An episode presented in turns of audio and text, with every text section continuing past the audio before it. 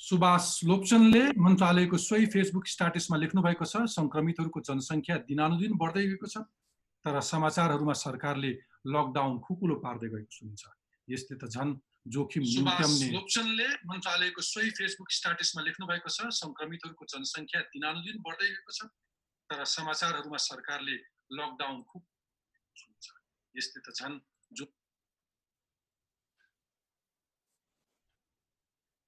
म यसलाई दोहोऱ्याउँछु। सुरा सुभाष लोप्चनले मन्त्रालयको सोही फेसबुक स्ट्याटसमा लेख्नु भएको छ सङ्क्रमितहरूको जनसङ्ख्या दिनानुदिन बढ्दैछ तर समाचारहरूमा सरकारले लकडाउन खुकुलो पार्दै गएको सुनिन्छ।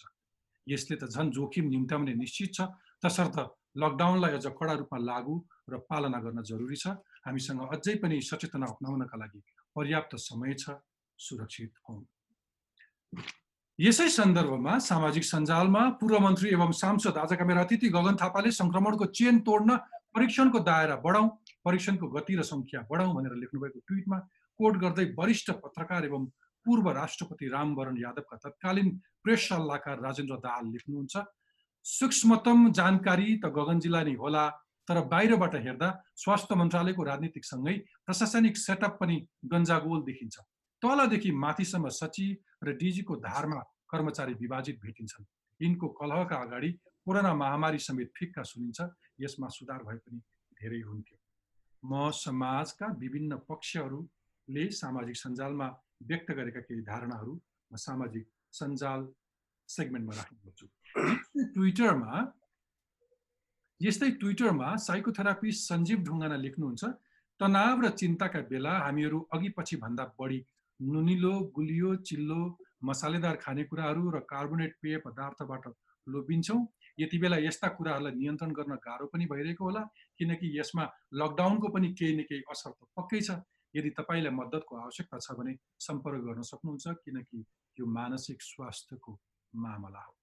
पक्कै पनि बाह्र दिनको लकडाउनमा धेरै भित्र बस्दा बस्दै कतिपय मानसिक समस्याहरू पनि देखा पर्न सक्छन् यसबाट पनि जोगिनु पर्नेछ यस्तो छ भने पनि तपाईँले सोसियल मिडियाको माध्यमबाट मनोपरामर्शदाताहरूसँग सम्पर्क गरेर आफ्ना तनावहरूलाई कम गर्ने उपायको खोजी गर्न सक्नुहुन्छ। अब आजको विषयतर्फ लागौँ। कोरोना भाइरस कोभिड नाइन्टिनको सङ्क्रमण नियन्त्रणका लागि डेढ सातादेखि मुलुक लकडाउनमा छ।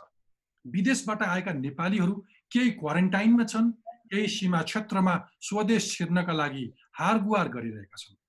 सङ्क्रमितको सङ्ख्या पनि बढ्न थालेको छ। आजबाट त कोरोना नेपालमा पनि दोस्रो स्टेजमा प्रवेश गरेको भनिँदैछ र यसले अरू बढी जोखिमको ढोका खोलेको छ। यस्तो महामारीको बेला स्वास्थ्य सामग्रीहरूको आपूर्ति हुन सकेको छैन। स्वास्थ्य सामग्री खरिदमै घोटाला भएका कुराहरू आइरहेका छन्। चिनबाट आएको भनिएको सामग्रीको गुणस्तरमा प्रश्न उठेको छ।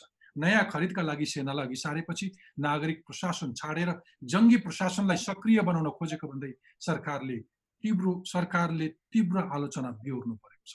यस्तो सङ्कटका बेला सीमित स्रोत साधनका साथ कर्मचारी स्वास्थ्यकर्मी सुरक्षाकर्मी जोखिम मोलेर काम गरिरहेका छन् तर काममा समन्वय गरिदिनु पर्ने निकायहरू बिच नै समन्वय छैन।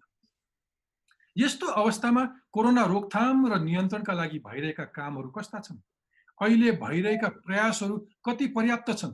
सरकारले गरेका कामका सकारात्मक र नकारात्मक पक्षहरू के के छन्?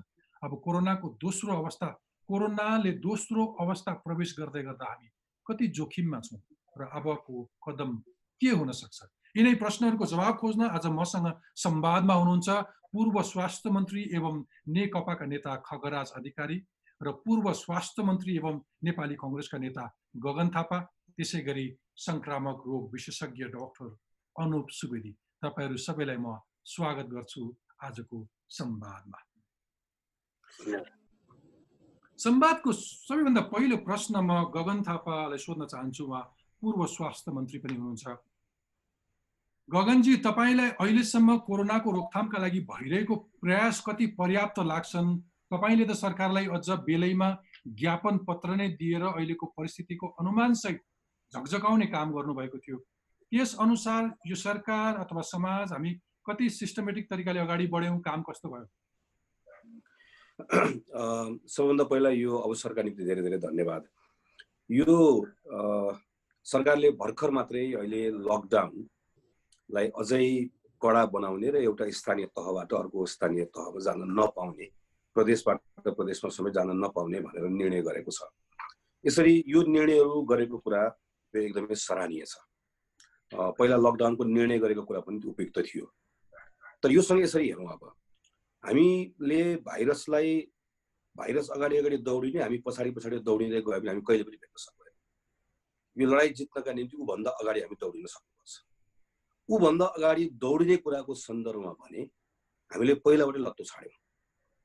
हामीले सुरुदेखि नै हामीले प्रतिक्रिया हामीले जनाउने जुन कुराहरू छ प्रतिक्रियाहरू हामीले जनाउने कुराको सन्दर्भमा चाहिँ ठेक्न सकिएला होइन अथवा केही लामो समयसम्म अलिकति यसरी जाला तर हामी लडाइँ जित्न सक्दैनौँ। त्यसैले मेरो यो गुनासो होइन यसरी गरौँ भन्ने आग्रह नै हो अहिलेपट्टि कि अहिले हामीहरूले जुन कुरा जस्तो फागुन अठार गते संसदमा यहाँ मानिजी पनि आउनुहुन्छ हामीले छलफल गर्दाखेरि हामीले उठाएको कुराहरू म सम्झन्छु। त्यो बेलामा हामीले परीक्षणको कुरा अब ल है यसरी परीक्षण गर्नु पर्यो भन्ने कुराको बारेमा आज बल्ल हामी निर्णय गर्दैछौँ। त्यो बेलामा हामीले कन्ट्याक्ट ट्रेसिङको बारेमा हामीसँग एउटा सिस्टम बनाउनु पर्छ है भनेको कुराको बारेमा हामी आज बल्ल ए अप्ठ्यारोमा पऱ्यो कि भनेर हामी अहिले भन्दैछौँ। हामी ढिलो भयो। प्रत्येक कुरालाई हामी ढिलो ढिलो गर्दैछौँ। यो सुविधा हामीसँग लामो समय रहँदैन। त्यसैले मलाई लागेको छ अब यतिखेर अरू अरू सबै कुरा मुख्य कुरा भनेको अब यो अब यो बेलामा मलाई म मेरो ठाउँबाट हेर्दा मलाई के लाग्छ भने हामी अब अझै के लामो समयसम्म यो लकडाउन जान्छ भन्ने कुराको लागि सबै तयार रहौँ। किन यो पनि छोड्यो भने हामीसँग अरू केही पनि बाँकी रहँदैन। तर कहिलेसम्म लाने? यो लकडाउन को अवधिको बिचमा गर्ने के? यो बिचमा हामीले म्यासिभली गर्ने भनेको हामीले परीक्षण गर्ने परीक्षण गरेर यो यस यो यसको जुन समूह छ यससँग यसको जोखिममा रहेको त्योसँग हामीले यसलाई अलग्ग गर्ने हो। अलग्ग गर्दै गर्दै लिएर यसको चेन तोड्ने हो। यो कुरा चाहिँ गर्ने कुराहरूको सन्दर्भमा यो चाहिँ अहिले जुन सेटअप हामीले बनाइसक्यौँ हामीले अगाडि एक महिना अगाडि गर्न सक्थ्यौँ ढिलो गऱ्यौँ तर अहिले सेटअप भयो। तर सेटअपले मात्र पुग्दैन भयो त्यसको सिस्टम खोइ। आज कुनै आज हामीले भनौँ न कुनै सुदूरपश्चिमको कुनै एउटा गाउँको मान्छेलाई तुरन्त परीक्षण गर्नु पर्यो भने कति समयभित्र हामीले परीक्षण गरिसक्छौँ? परीक्षण गर्न हामीले बनाएको सिस्टम के छ? यो कुराहरू चाहिँ अहिले मलाई लाग्छ हाम्रो अगाडिको सबभन्दा ठुलो एउटा विषय हो। र मेरो अर्को एउटा विषय त्यसो अरू अर्को विषय हामीले हामीले यसरी हेरौँ जतिखेर म फेरि पुरानै कुरामा जान्छु। फागुनमा अठार गते संसदमा छलफल गरेको बेलामा धेरै सांसदले उठाउनु भएको कुरा त्यो बेलामा के थियो भने हवाई मार्गबाट हजारौँको सङ्ख्यामा जोखिम भएको देशबाट बाहिर नेपाली गैर नेपाली भित्र आउनु भएको छ। उहाँहरूलाई हामीले अहिले नै रोक्यौँ क्वारेन्टिनमा राख्यौँ र यसको एउटा सम्पर्कको बारेमा हामीले एउटा सिस्टम बनाउन सक्यौँ भने भोलि हामीलाई सजिलो हुन्छ हामीले भन्यौँ। तर हामीको अहिले पछिल्लो आएको हामीले हेऱ्यौँ भने प्रायः सबैजना चैतको चार गते चैतको पाँच गते म अठार गते भन्दैछु। चैतको चार गते चैतको पाँच गते नेपाल आउनुभएकोहरू अहिले हामी चाहिँ कोभिड नाइन्टिनको पोजिटिभ भनेर भन्यौँ। तर चैतको चार गते चैतको पाँच गते हवाई मार्गबाट नेपाल आएको मान्छेको सँग सम्पर्कमा भएको मान्छे खोज्न पनि हामीलाई हप्तौँ लाग्यो। हामीले एयरपोर्टबाट आएको अब अब त हामी त इन्डियाबाट आएको मान्छेको खोज्ने कुरा गर्दैछौँ जो भिडमा गइसक्यो।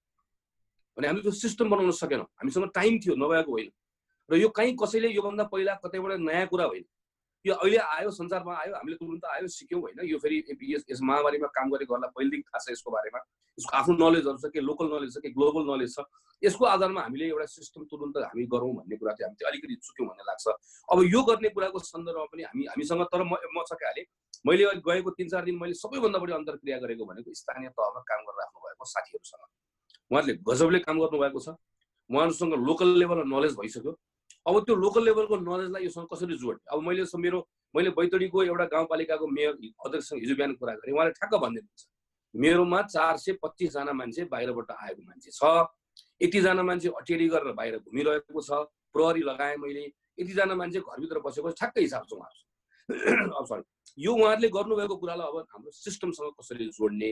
मेरो मलाई मेरो विचारमा हाम्रो गाडीको सबभन्दा ठुलो चुनौती हो जस्तो लाग्छ मलाई। Okay okay. मलाई अलिकति प्राविधिक कठिनाइ भइरहेको छ तपाईँलाई मैले स्क्रिनमा देखाउनलाई म पूर्व स्वास्थ्य मन्त्री खगराज अधिकारीसँग जान चाहन्छु। खगराजजी तपाईँ सत्तारूढ दलको नेता पनि हुनुहुन्छ। तपाईँलाई कस्तो लाग्छ कोरोना भाइरस नियन्त्रणका लागि? अहिले सरकारले गरिरहेको काम तपाईँलाई कस्तो लाग्छ? स्थानीय तह प्रदेश सङ्घहरू बिच राम्रोसँग समन्वय नहुँदाखेरि सबैतिरबाट गुनासोहरू आइरहेको छ। पहिलो कुरा त यो गुनासो हुनु मान्छेको सबभन्दा ठुलो कुरा आफ्नो जीवनसँग सम्बन्धित विषय हो। त्यस कारणले जीवन रक्षाका लागि मान्छेले सरकारसँग अभिभावकसँग आफ्नो गुनासो राख्नु उसको अधिकार हो। र सरकारले जब सामान्य प्रधानमन्त्रीजी किडनी ट्रान्सप्लान्ट रिट्रान्सप्लान्टका लागि अस्पताल जानुभयो त्यही दिन पहिले नै उहाँले यो उच्च स्तरीय समिति बनाइकन त्यसका अधिकारहरू सबै दिएर अनि त्यति मात्रै नभइकन उहाँले अन्तर्राष्ट्रिय उडानहरू रद्द गर्ने